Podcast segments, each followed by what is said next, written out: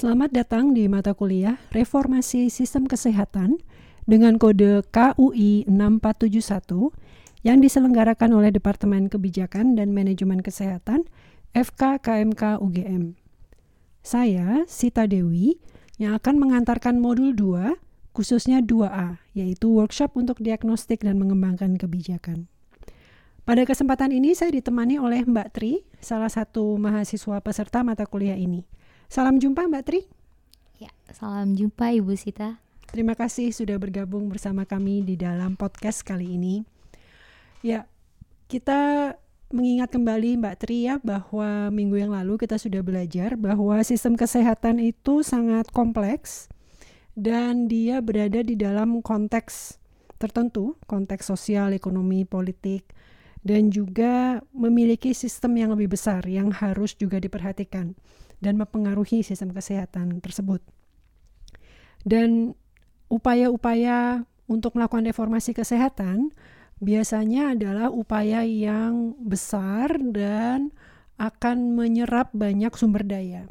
Oleh karena itu, sebelum kita mengambil keputusan untuk melakukan reformasi sistem kesehatan, kita harus bertanya terlebih dahulu, apakah memang suatu suatu reformasi sistem kesehatan diperlukan?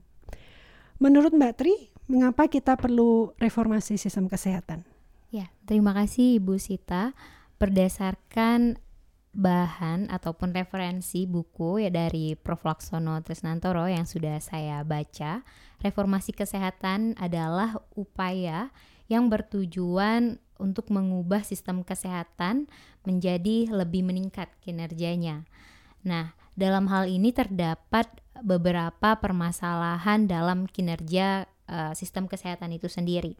Yang pertama, biaya pelayanan kesehatan meningkat, lalu meningkatnya ekspektasi masyarakat terhadap pelayanan kesehatan dan yang ketiga, pemerintah sendiri mengalami keterbatasan kapasitas untuk meningkatkan pelayanan kesehatan itu. Iya, tepat sekali Mbak Tri.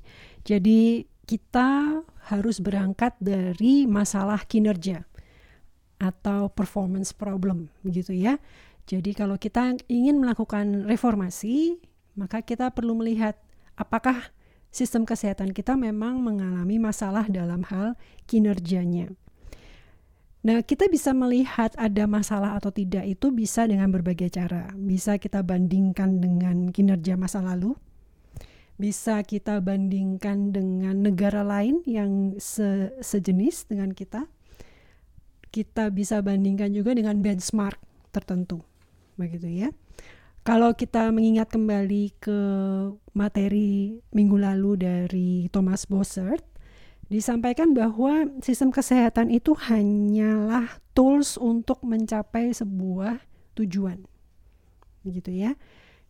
Artinya yang menjadi fokus dari perhatian kita adalah tujuannya. Outcomes apa yang ingin kita capai. Jadi masalah yang mau kita atasi harus berdasarkan pada kinerja yang mungkin kurang baik atau kurang sesuai dengan harapan terkait dengan outcomes tertentu dari sistem kesehatan. Hal lain yang perlu kita perhatikan kalau kita ingin mendefinisikan masalah adalah peran dari value atau etik yang minggu lalu juga sudah kita pelajari ya di materi sebelumnya. Bahwa apa yang dianggap masalah itu sangat tergantung kepada value yang dimiliki oleh para pengambil kebijakan. Begitu juga dengan bagaimana caranya masalah itu diatasi. Itu juga tergantung kepada value dari para pengambil kebijakan. Nah, tadi disebut-sebut mengenai outcome. Ya, kalau kita bicara outcome, maka kita akan mengingat apa yang disebut sebagai um, system analysis gitu ya. Kita akan bicara input, proses, output, outcome. Begitu ya biasanya rangkaiannya.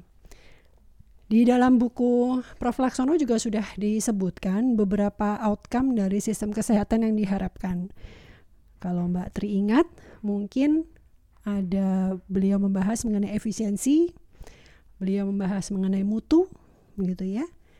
Nah, kita di dalam mata kuliah ini akan melihat dua tingkat outcome dari sistem kesehatan.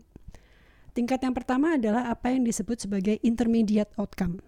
Ya, intermediate outcome ini yang sudah disebutkan oleh Prof. Laksono, contoh-contohnya adalah efisiensi, uh, kualitas, dan juga akses. Kalau kita bicara efisiensi, itu biasanya kita tahunya adalah apa namanya dengan biaya serendah-rendahnya mencapai hasil yang sebesar-besarnya begitu ya. Seringkali itu yang kita anggap sebagai efisiensi. Tetapi itu sebenarnya hanya salah satu bagian dari efisiensi yaitu technical efisiensi. Ada efisiensi lain yang harus diperhatikan juga terkait sistem kesehatan yaitu alokatif efisiensi. Alokatif efisiensi artinya outputs apa yang harus kita produksi supaya kita bisa mencapai outcomes. Ya.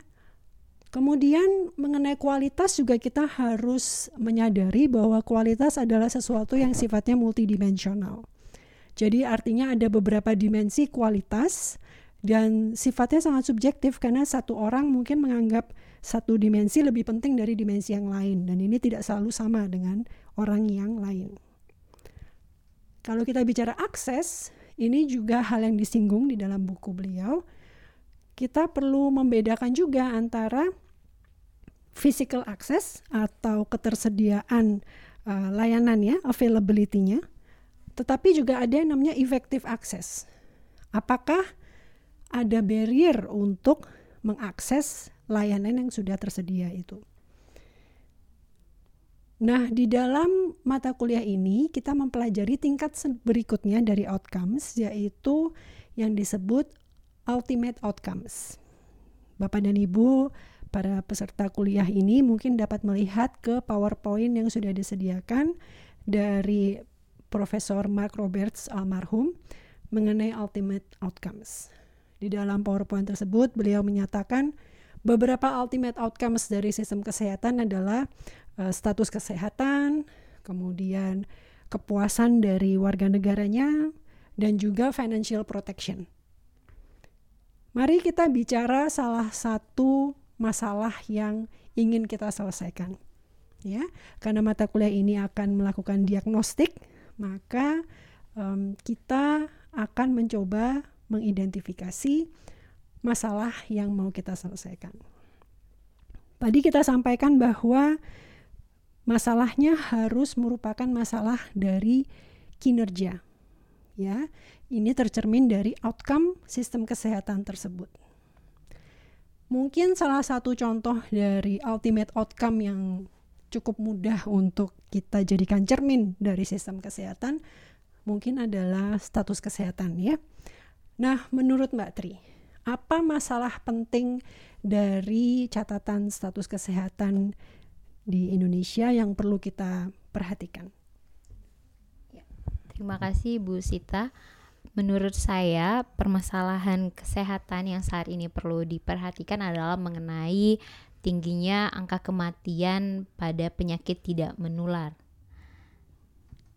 Oke, okay. contohnya apa? Oke, okay, baik. Di sini uh, kemarin saya sudah sempat coba untuk menganalisis dari tingginya kematian penyakit tidak menular ini. Jadi terdapat dua masalah yang menyebabkan kematian uh, pada penyakit tidak menular itu, yaitu ada kardiovaskular, lalu juga ada uh, diabetes tipe 2 seperti itu. Baik, terima kasih.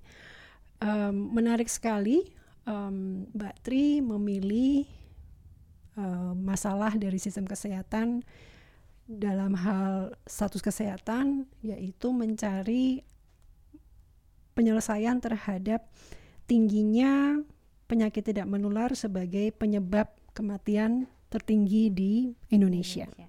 Ya, um, menurut data yang Mbak Tri miliki, uh, bagaimana cerminan dari masalah ini? Ya, berdasarkan data yang saya miliki, uh, di sini untuk kardiovaskular itu memang merupakan penyakit uh, tertinggi yang menyebabkan kematian. Tetapi di sisi lain uh, untuk diabetes ini juga memiliki angka kematian yang cukup tinggi yang di mana dari tahun 2001 berdasarkan data HM uh, IHME itu yang menyatakan bahwa datanya di tahun 2001 hingga 2009 itu uh, terdapat peningkatan angka kematian dari diabetes dari yang di bawah lima besar lalu masuk ke uh, uh, lima besar. Lalu pada tahun 2010 hingga 2014 itu penyakit diabetes bisa dengan cepat masuk ke peringkat ketiga yang terbanyak untuk kasus kematian dari PTM ini. Nah, seperti itu Ibu Sita. Dan selain itu juga uh, di sini saya juga melihat bahwa uh, memang uh, kita banyak melihat uh, jantung lah yang perlu kita perhatikan. Tetapi di sisi lain saya juga berpendapat bahwa diabetes ini juga perlu diperhatikan karena penyakitnya sangat kronis dan dapat membuat uh, penyebaran eh mohon maaf maksud saya dapat membuat uh, beban pelayanan kesehatan itu meningkat dari sisi pembiayaan. Dan selain itu uh, diabetes ini juga dapat uh, menyebabkan uh, gagal ginjal lalu jantung dan stroke. Jadi dia selain di beban pembiayaan akan meningkat dari diabetes, lalu juga dari sisi penyakit dia akan menyebabkan uh, beberapa komplikasi seperti itu. Baik, terima kasih banyak Mbak Tri. Uh, menarik sekali Bapak dan Ibu, Mbak Tri ini sebetulnya tidak punya latar belakang kesehatan, hmm. tapi beliau mencoba mencari informasi mengenai isu kesehatan yang menurut beliau penting untuk diangkat. Jadi Mbak Tri berargumentasi ada dua masalah, uh, bukan, ada dua alasan kenapa diabetes yang menjadi perhatian dari Mbak Tri saat ini. Yang pertama adalah karena dia memang salah satu penyebab kematian tertinggi, tapi yang kedua adalah um, exponential growth dari penyakit diabetesnya, baik morbiditasnya maupun mortalitasnya. Jadi ada percepatan pertumbuhan yang luar biasa dari penderita diabetes sehingga dalam periode-periode waktu tertentu dia naik ranking begitu dalam arti menjadi penyebab kematian tertinggi.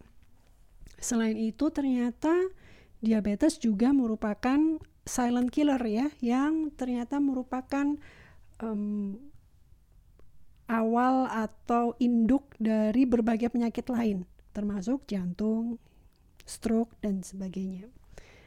Dan Mbak Tri betul sekali bahwa karena dia penyakit kronis, dia juga menyerap biaya kesehatan yang tinggi. Jadi Mbak Tri lihat bahwa masalah yang dihadapi selain tadi berkaitan dengan outcome ultimate yaitu status kesehatan, tetapi juga berkaitan dengan banyak hal lain di dalam sistem kesehatan yang tadi Mbak Tri sebut menyebabkan perlunya ada reformasi karena ada beban biaya ekonomi yang tinggi bagi masyarakat dan juga bagi pemerintah untuk mencoba mengatasi dan merawat para penderita diabetes. Nah, di dalam mata kuliah ini kita akan mencoba mencari akar masalahnya kenapa sampai diabetes itu menjadi salah satu penyebab kematian tertinggi di Indonesia. Mencari akar masalah atau root cause analysis itu adalah sebuah proses sistematik untuk mengidentifikasi akar-akar permasalahan dari suatu kejadian atau suatu isu sehingga kita bisa mencoba merancang pendekatan atau approach yang tepat untuk mengatasi masalah-masalah tersebut dari akarnya. Jadi ini berangkat dari pemikiran bahwa seharusnya kita tidak hanya istilahnya ya hmm. memadamkan kebakaran, tapi kita harus mencegah kebakaran itu terjadi. Prinsip dari root cause analysis adalah X menyebabkan Y. Begitu ya. Kalau kita mengubah faktor X, maka kemungkinan bahwa kejadian Y terjadi itu bisa dikurangi atau bahkan bisa dicegah. Bagaimana cara kita mencari akar masalah? Itu ada macam-macam. Kita bisa melakukan melalui fishbone analysis ya. Mungkin ini yang paling sering kita lakukan. Cause and effect diagram. Kita bisa melakukan tree analysis, kita bisa melakukan uh, failure mode effect analysis, event analysis dan berbagai macam cara lainnya.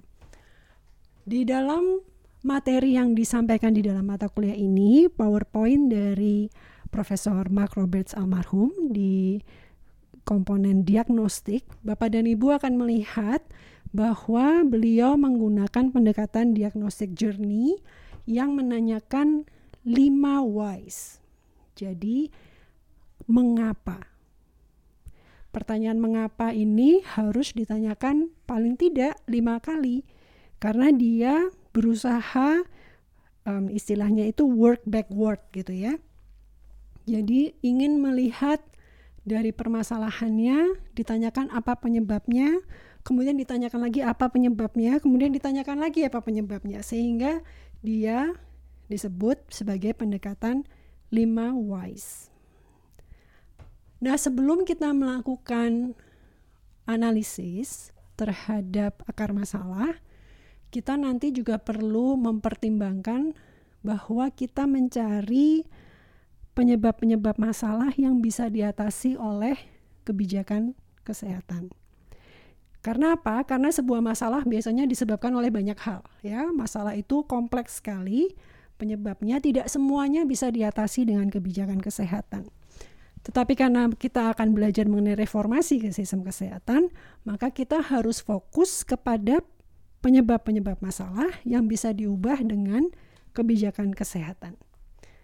Mari kita coba berlatih ya Mbak Tri ya dengan pendekatan 5 whys ini.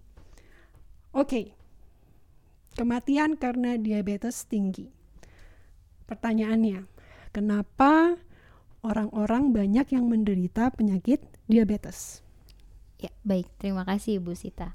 Uh, pertanyaan awal yang sangat menarik. Jadi uh, di sini saya mencoba untuk menganalisis dari uh, kenapa orang banyak uh, terkena diabetes. Di sini diabetes yang saya ambil adalah diabetes tipe 2 langsung. Jadi yang pertama itu ada dua hal yang membuat uh, banyaknya masyarakat di Indonesia terpapar dengan diabetes tipe 2. Yang pertama adalah perilaku hidup tidak sehat dan yang kedua faktor genetika, usia dan lain-lain. Dari dua penyebab tersebut, menurut Mbak Tri, yang mana yang bisa diatasi dengan kebijakan kesehatan? Hmm, dari kedua penyebab itu, menurut saya perilaku hidup tidak sehat uh, adalah faktor yang dapat diatasi dengan melakukan beberapa tindakan preventif seperti itu. Baik. Kalau begitu kita harus melihat akar permasalahan dari perilaku tidak sehat. Perilaku tidak sehat apa yang menurut Mbak Tri mendorong tingginya penyakit diabetes? Ada tiga hal di sini. Yang pertama, konsumsi makanan dan minuman kadar gula tinggi. Yang kedua, kurangnya pemantauan kadar gula. Dan yang ketiga, kurangnya aktivitas fisik. Baik. Dari tiga hal tersebut, kita coba pilih salah satu dulu ya. Hmm. Yang mana yang menurut Mbak Tri paling bisa kita atasi dengan kebijakan? Uh, pastinya konsumsi makanan dan minuman kadar gula tinggi Bu Sita. Jadi kita akan mengontrol dari konsumsi makanan dan minuman kadar gula tinggi ini. Oke. Okay. Apa yang menyebabkan konsumsi makanan dan minuman kadar gula tinggi ini menjadi lebih besar dari yang seharusnya? Ya, uh, di sini ada tiga faktor juga yang menyebabkan hal itu. Pertama, kurangnya kurang terkendalinya ketersediaan makanan minuman dengan kadar gula tinggi ini.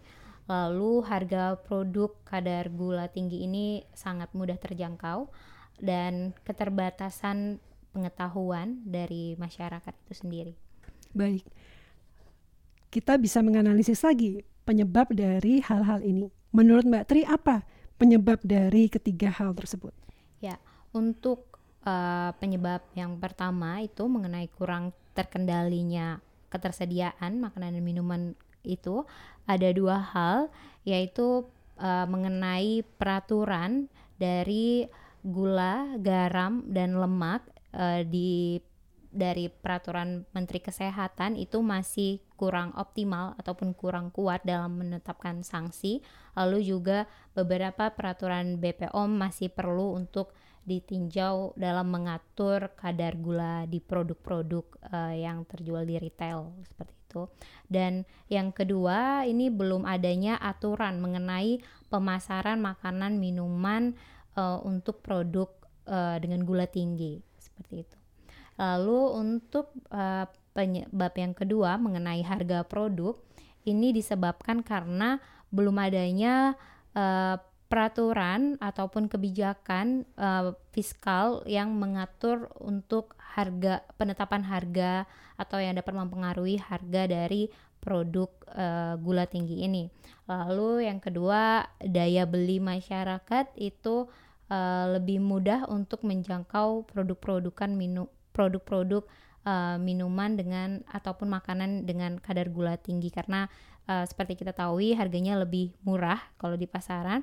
Lalu juga yang ketiga keterbatasan pengetahuan ini ada tiga hal yang menyebabkan masyarakat terbatas. Yang pertama tidak memahami info kandungan gizi.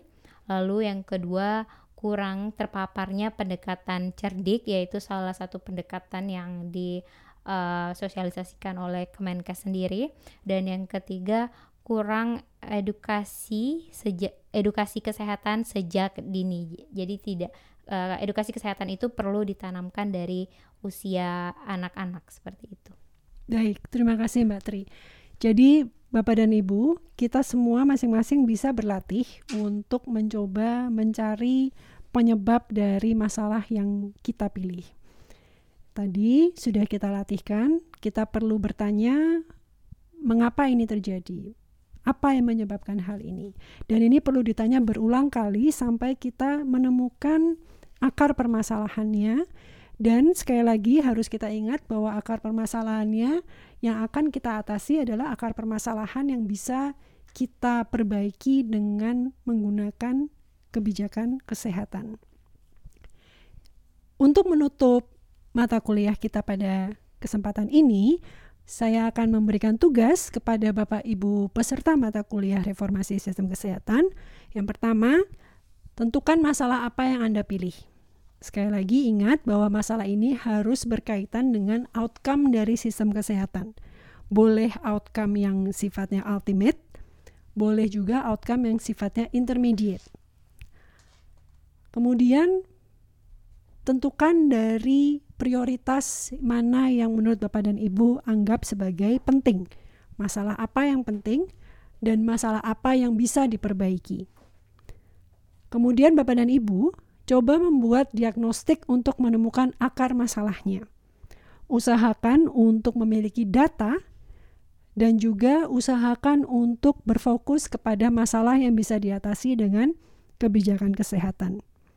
Tentu saja kita harus memilih nantinya kebijakan kesehatan mana yang visible untuk dilakukan baik secara sumber daya maupun secara politik, sosial dan ekonomi dan ini akan menjadi dasar dari reformasi sistem kesehatan yang akan kita lakukan. Saya harap Bapak dan Ibu akan melakukan presentasi dari diagnostik akar masalah yang Bapak dan Ibu sudah pilih dalam minggu ini kita akan susun jadwal untuk mempresentasikan akar permasalahan dari Bapak dan Ibu masing-masing. Terima kasih atas kesempatannya dan atas perhatian Bapak dan Ibu mendengarkan podcast dari modul 2A. Sampai jumpa di dalam workshop presentasi akar masalah. Saya Sita Dewi undur diri dari Bapak dan Ibu sekalian.